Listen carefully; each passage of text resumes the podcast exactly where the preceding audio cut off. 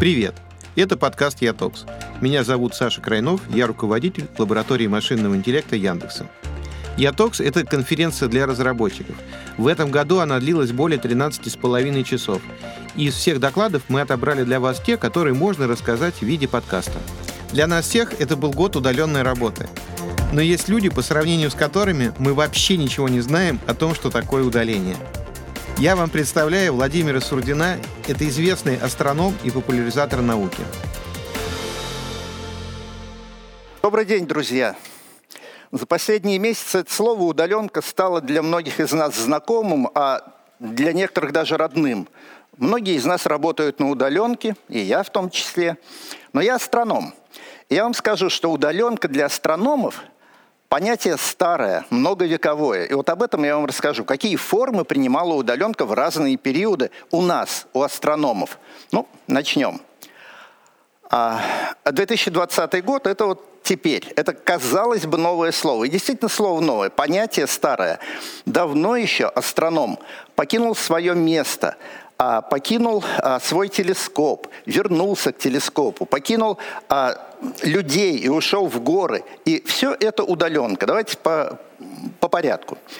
Главная удаленка для астрономов – это наш объект исследования. Мы отдалены у него, от него навсегда – Вероятно, мы никогда не прикоснемся ни к экзопланетам, ни к далеким звездам, ни к галактикам. Мы только наблюдаем их в телескопы. Вот настоящая удаленка. Предмета исследования у нас в руках нет.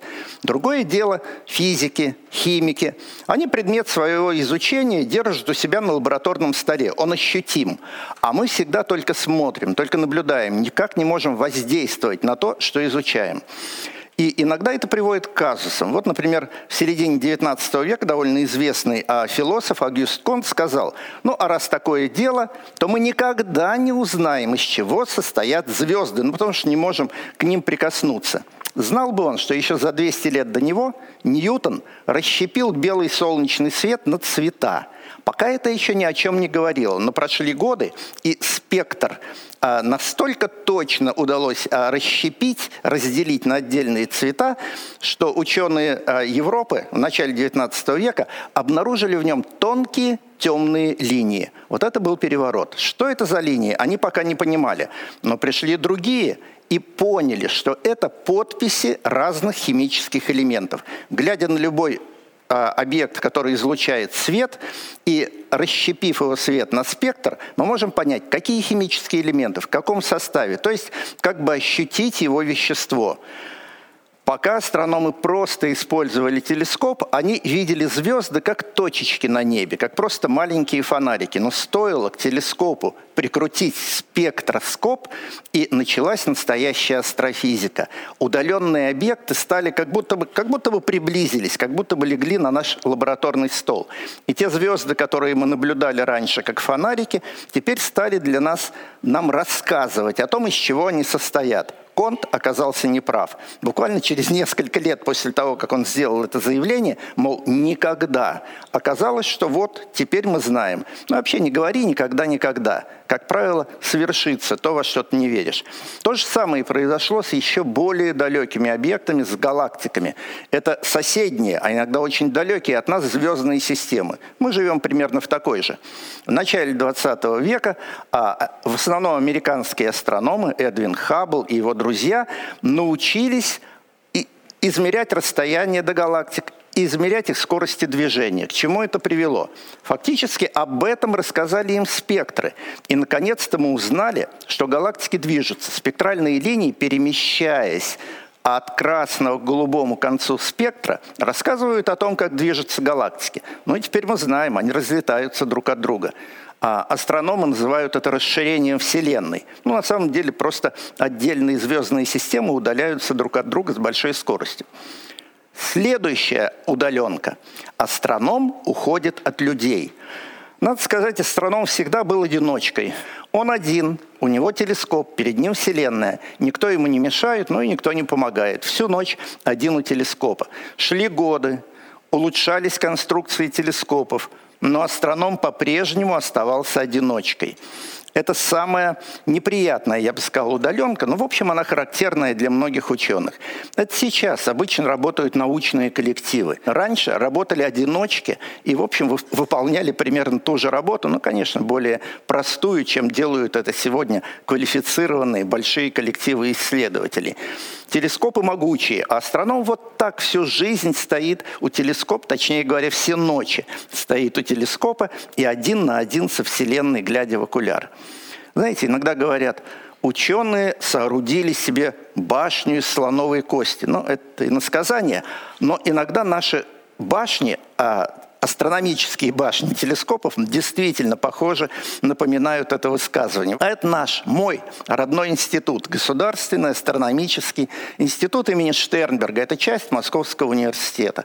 И он расположен там же в кампусе на Воробьевых горах, где и все, а, почти все факультеты МГУ. Как мы удалились от городской среды.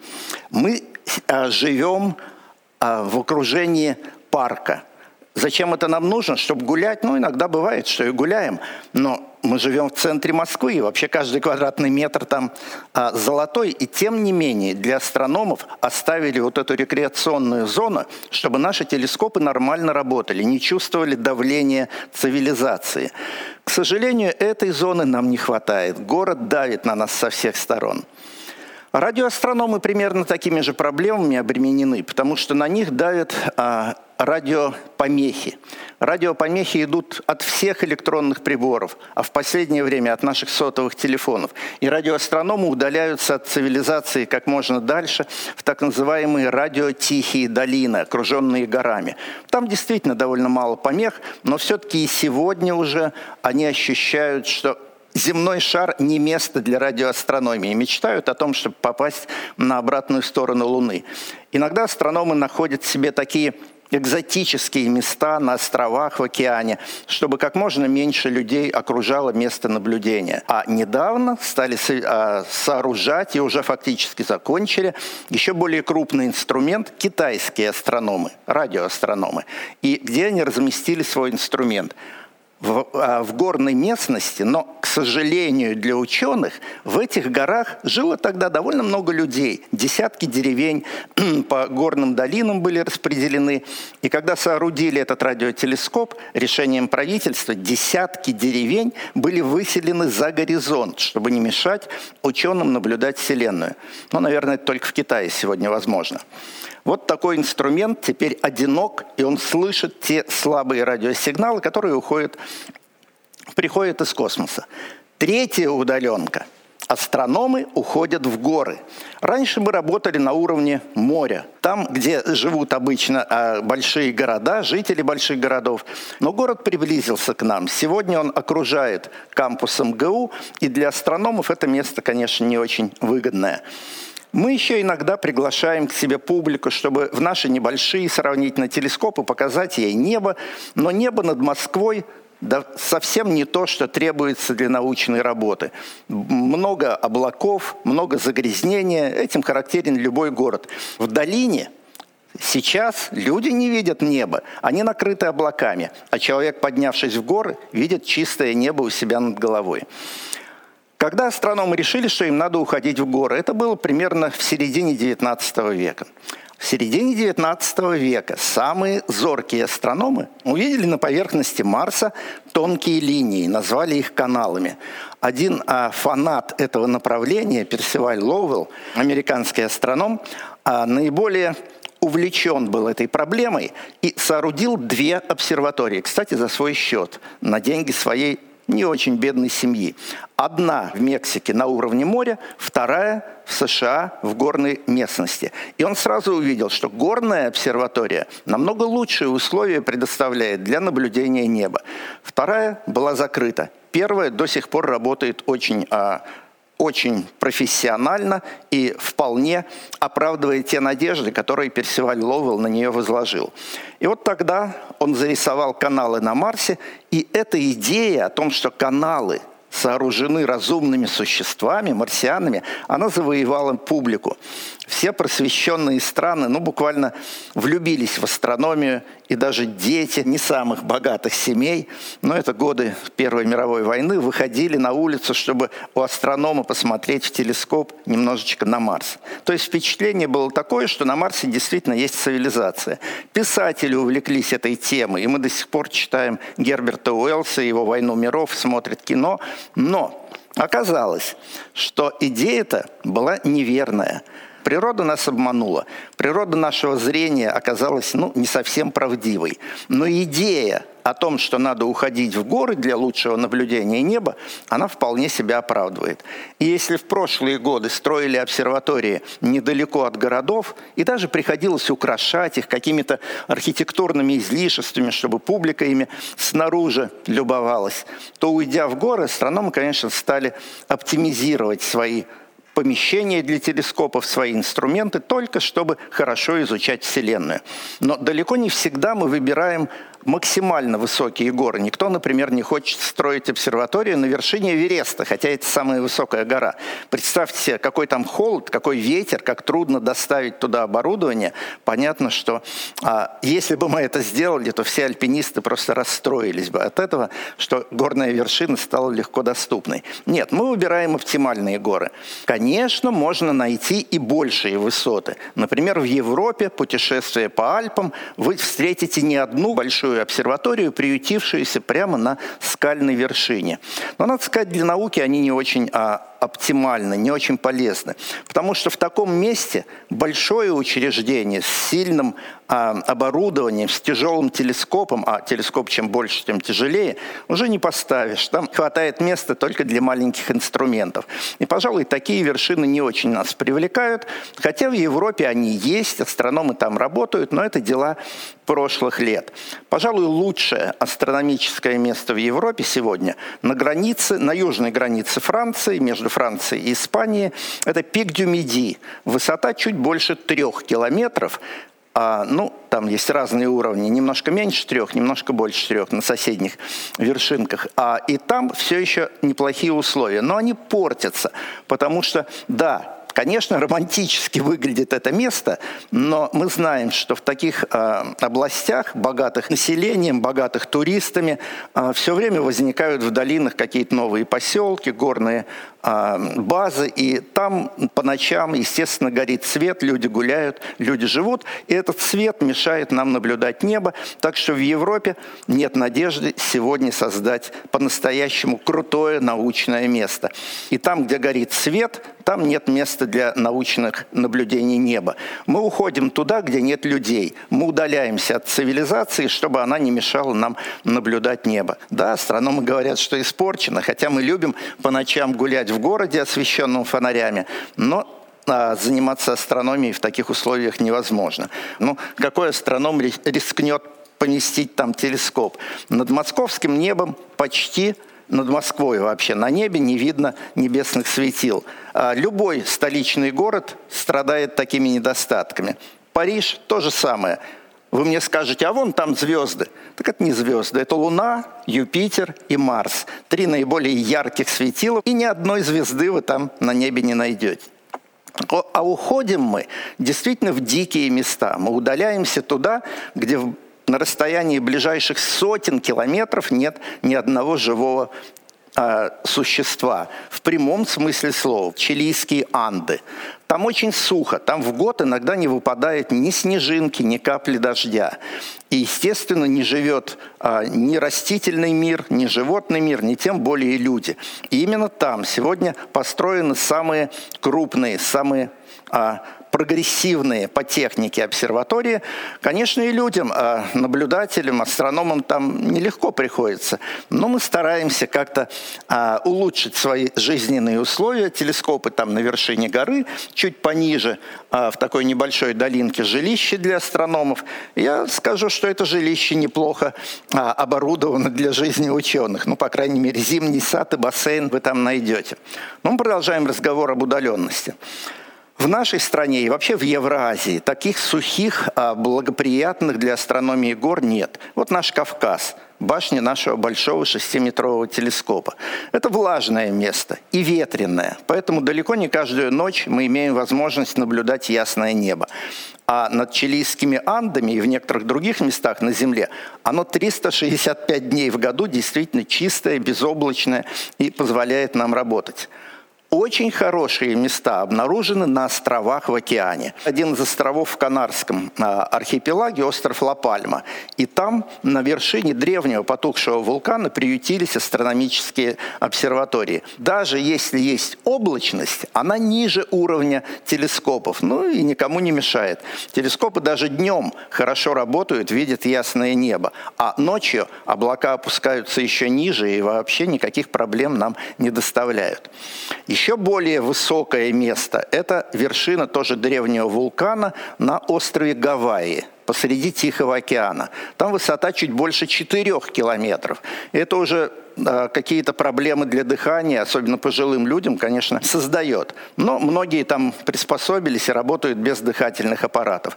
На сегодня это, пожалуй, самое выгодное для астрономии место на земном шаре, но оно довольно дорогое по эксплуатации. Не каждая страна может позволить себе там соорудить научное оборудование. Но, тем не менее, мы поднялись еще выше 4 километров, на высоту 5 километров, и там соорудили комплекс радиотелескопов. Дело в том, что внизу им делать нечего. Они сквозь атмосферу Земли не видят космос, а с высоты 5 километров, да еще в сухом воздухе, видят его прекрасно. А еще выше, еще дальше удалиться от цивилизации можно? Ну, конечно, вы сядете на самолет, поставите там телескоп, откроете окно, Четвертая удаленка. Астроном уходит от своего телескопа.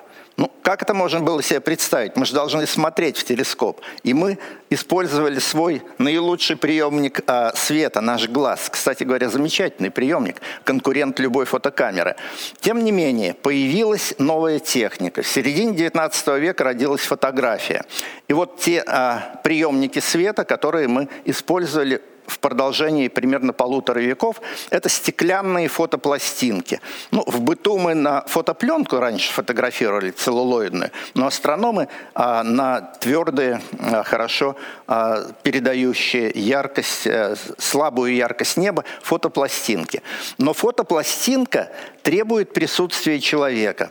Астроном идет на работу. Он несет под мышкой кассету с фотопластинкой, вешает ее на телескоп и вынужден а, снимать, стоять рядом с телескопом в течение всей ночи. Иногда не только рядом, но и внутри телескопа. Но, наконец-то, появилась современная электроника и современные приемники света. ПЗС-матрица. И она, наконец-то, позволила разделить телескоп и наблюдателя. Астроном мог позволить себе уйти куда-то вдаль, подальше от инструмента, чтобы своим теплым телом не создавать потоки воздуха, мешающие телескопу четко видеть небо. ПЗС-матрица сегодня главные, да, собственно, единственные приемники света. Они у астрономов иногда очень большие. У нас в фотокамере даже довольно дорогой, ну, размером с ноготь ПЗС. -ка. А у астронома вот с поднос, конечно, очень дорогая, но замечательно передающая а, яркость, слабую яркость небесных объектов.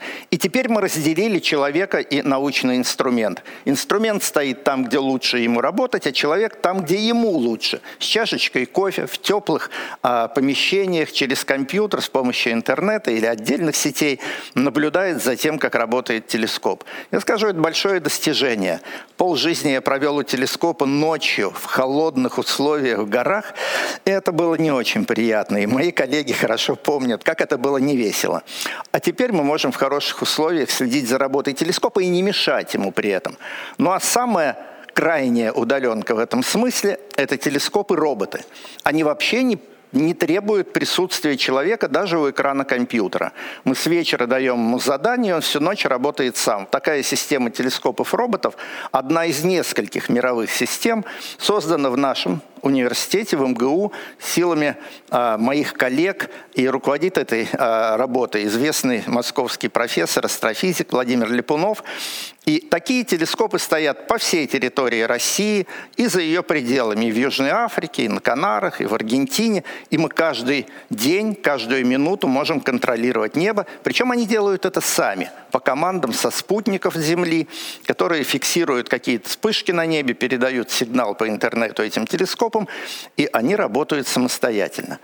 И тем не менее, несмотря на такие многочисленные удаленки а, у астрономов, нам очень хочется работать вместе, в коллективе, и делать что-то совместно, находясь рядом. И не только работать, но и путешествовать в компании, и не только путешествовать, но и какие-то праздники астрономические и наши цивилизованные, обычные народные праздники справлять. Теперь этого нет, но я надеюсь, скоро это вернется и удаленка уйдет в прошлое, по крайней мере для всех, кроме астрономов, которые по-прежнему будут свою традицию удаленной работы поддерживать. Спасибо вам большое, я заканчиваю и желаю всем добра и здоровья. Огромное спасибо Владимиру. Мы в Яндексе большие фанаты науки и ученых. Для нас ученые — это настоящие селебрити, и нам было очень приятно, что Владимир пришел на нашу конференцию. Кстати, напомню вам, что Ятокс — это подкаст, который включает в себя серию докладов с прошедшей конференции Ятокс. Рекомендую послушать их все. А с вами был Александр Крайнов. Пока!